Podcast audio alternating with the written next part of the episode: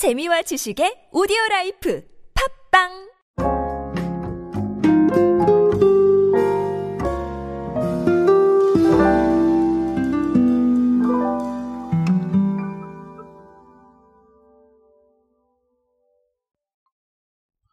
자, 참치는 정말 우리 일상에 가까이 있죠. 음, 저는 이런 기억이 있습니다. 어렸을 때 학교에서 야영을 갔는데, 제가 하필이면 조장이었어요. 야영인데, 아, 우리끼리 밥을 해먹는 그런 거였는데, 아, 사실 그 당시에는, 음, 그런 조리 기술이 많이 부족했죠. 어렸으니까.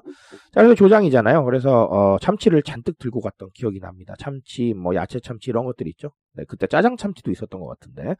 어쨌든 그런 것들을 들고 가서, 어, 3일 내내 참치만 먹었던 네, 그런 슬픈 기억이 있습니다. 자, 그런데 그때 저한테 각인되어 있는 참치가 여전히 그 참치죠. 네, 그 정도로 branding이 강하고 그리고 아주 사랑을 많이 받는 어, 식재료인 것 같아요. 자, 근데 이번에 동원 참치가 어, 2세대 참치 시장이다. 뭐 이런 얘기를 쓰면서 어, 새로운 제품을 내놨습니다. 아주 흥미로운 제품이라서 제가 말씀을 안 드릴 수가 없었는데요. 자, 오늘 동원에서 새로운 참치 내놨는데 이거 어떤 내용인지 한번 알아보도록 하겠습니다. 안녕하세요 여러분 노준영입니다. 마케팅에 도움되는 트렌드 이야기 그리고 동시대를 살아가신 여러분들께서 꼭 아셔야 할 트렌드 이야기 제가 전해드리고 있습니다. 강연 및 마케팅 컨설팅 문의는 언제든 하단에 있는 이메일로 부탁드립니다. 자 일단은 새로 나온 참치 어, 이름이 동원 맛참입니다. 그래서 고소한 참기름하고 특제 소스로 감칠맛을 좀 더했다라는 거고요. 어, 일반적인 우리 참치 캔이 찌개나 볶음 뭐 이런 요리 용도로 조금 사용하기 좋다 에, 그런 제품이라고 한다면 이 동원 맛참은 참기름이 이제 스며들어 있고 그렇기 때문에 별도의 조리 없이 밥과 바로 먹기에 아, 최적의 맛을 갖추고 있다라는 게 동원의 설명입니다. 아, 고단백이래요 또. 예, 그래서 뭐 한 캔만으로 단백질 1일 영양 성분 기준치의 절반 가까이 섭취를 할 수 있다고 합니다. 어, 그래서 굉장히 많이 좀 어, 섭취를 할 수 있다라는 부분도 되고요. 어, 패키지도 조금 변화를 줬는데요. 기존의 참치캔이 캔 뚜껑 부분이 하단에 위치하도록 어, 제품명과 영양 성분을 표시를 했었는데 동원 마참은 캔을 상하 반전을 시켜서요. 뚜껑만 열고 식탁에 올려두어서 그냥 숟가락이나 젓가락으로 떠먹기 좋게 디자인을 했습니다. 그러니까 정말로 여러모로 음, 밥이랑 먹기 좋다라는 메시지를 여러 가지로 아, 주고 있는 겁니다. 자, 아주 흥미롭고요. 그리고 실제로 나온 그 공식 자료를 보면 별도 조리 없이 밥에 바로 먹는 2세대 참치캔 시장을 열겠다. 자, 이런 얘기도 담겨 있습니다. 여러모로 의지가 많이 보인다라고 보시면 되겠어요. 어, 자, 오늘은 사실은 그렇습니다. 뭐 참기름 들어간 참치로 뭐 집밥 트렌드다 이런 얘기를 드리고 싶진 않고요. 음, 저는 상황에 따른 소비와 취향 소비에 대한 얘기를 조금 드리고 싶습니다. 사실 그런 부분을 어느 정도 겨냥을 했다라고 저는 생각을 하는데요. 어, 참치라는 제품은 굉장히 익숙합니다. 그리고 조리 안에 넣는 식재료로도 굉장히 익숙해요.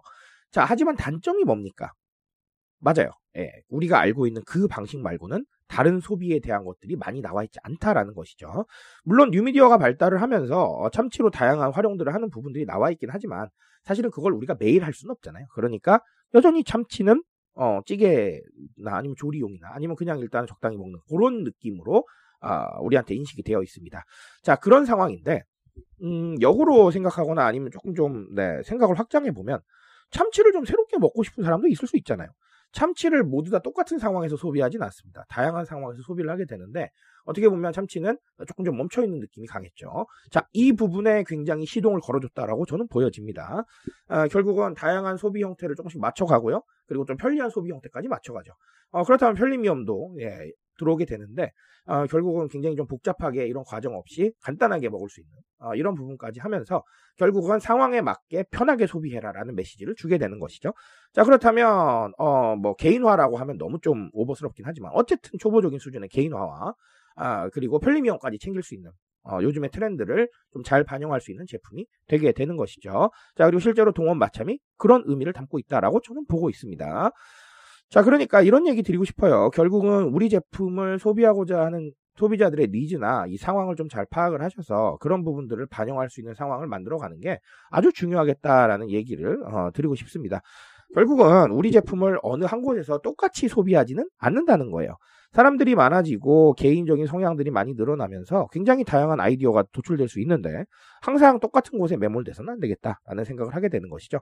그래서 조금 더 어, 입체적인 부분들을 생각해 보시면 자 이런 동원 마찬 같은 사례도 나올 수가 있고 아, 생각보다 재미있는 트렌드 반영이 많이 나올 수 있을 것이라고 생각을 합니다. 자 그래서 그런 부분들 조금 좀 독려를 해드리고 싶어서 제가 오늘 사례 준비를 했고요. 아, 저도 참치 참 좋아하는데 한번 꼭 먹어봐야겠습니다. 여러분도 꼭 그러시길 바랍니다. 오늘은 여기까지 정리 드리겠습니다.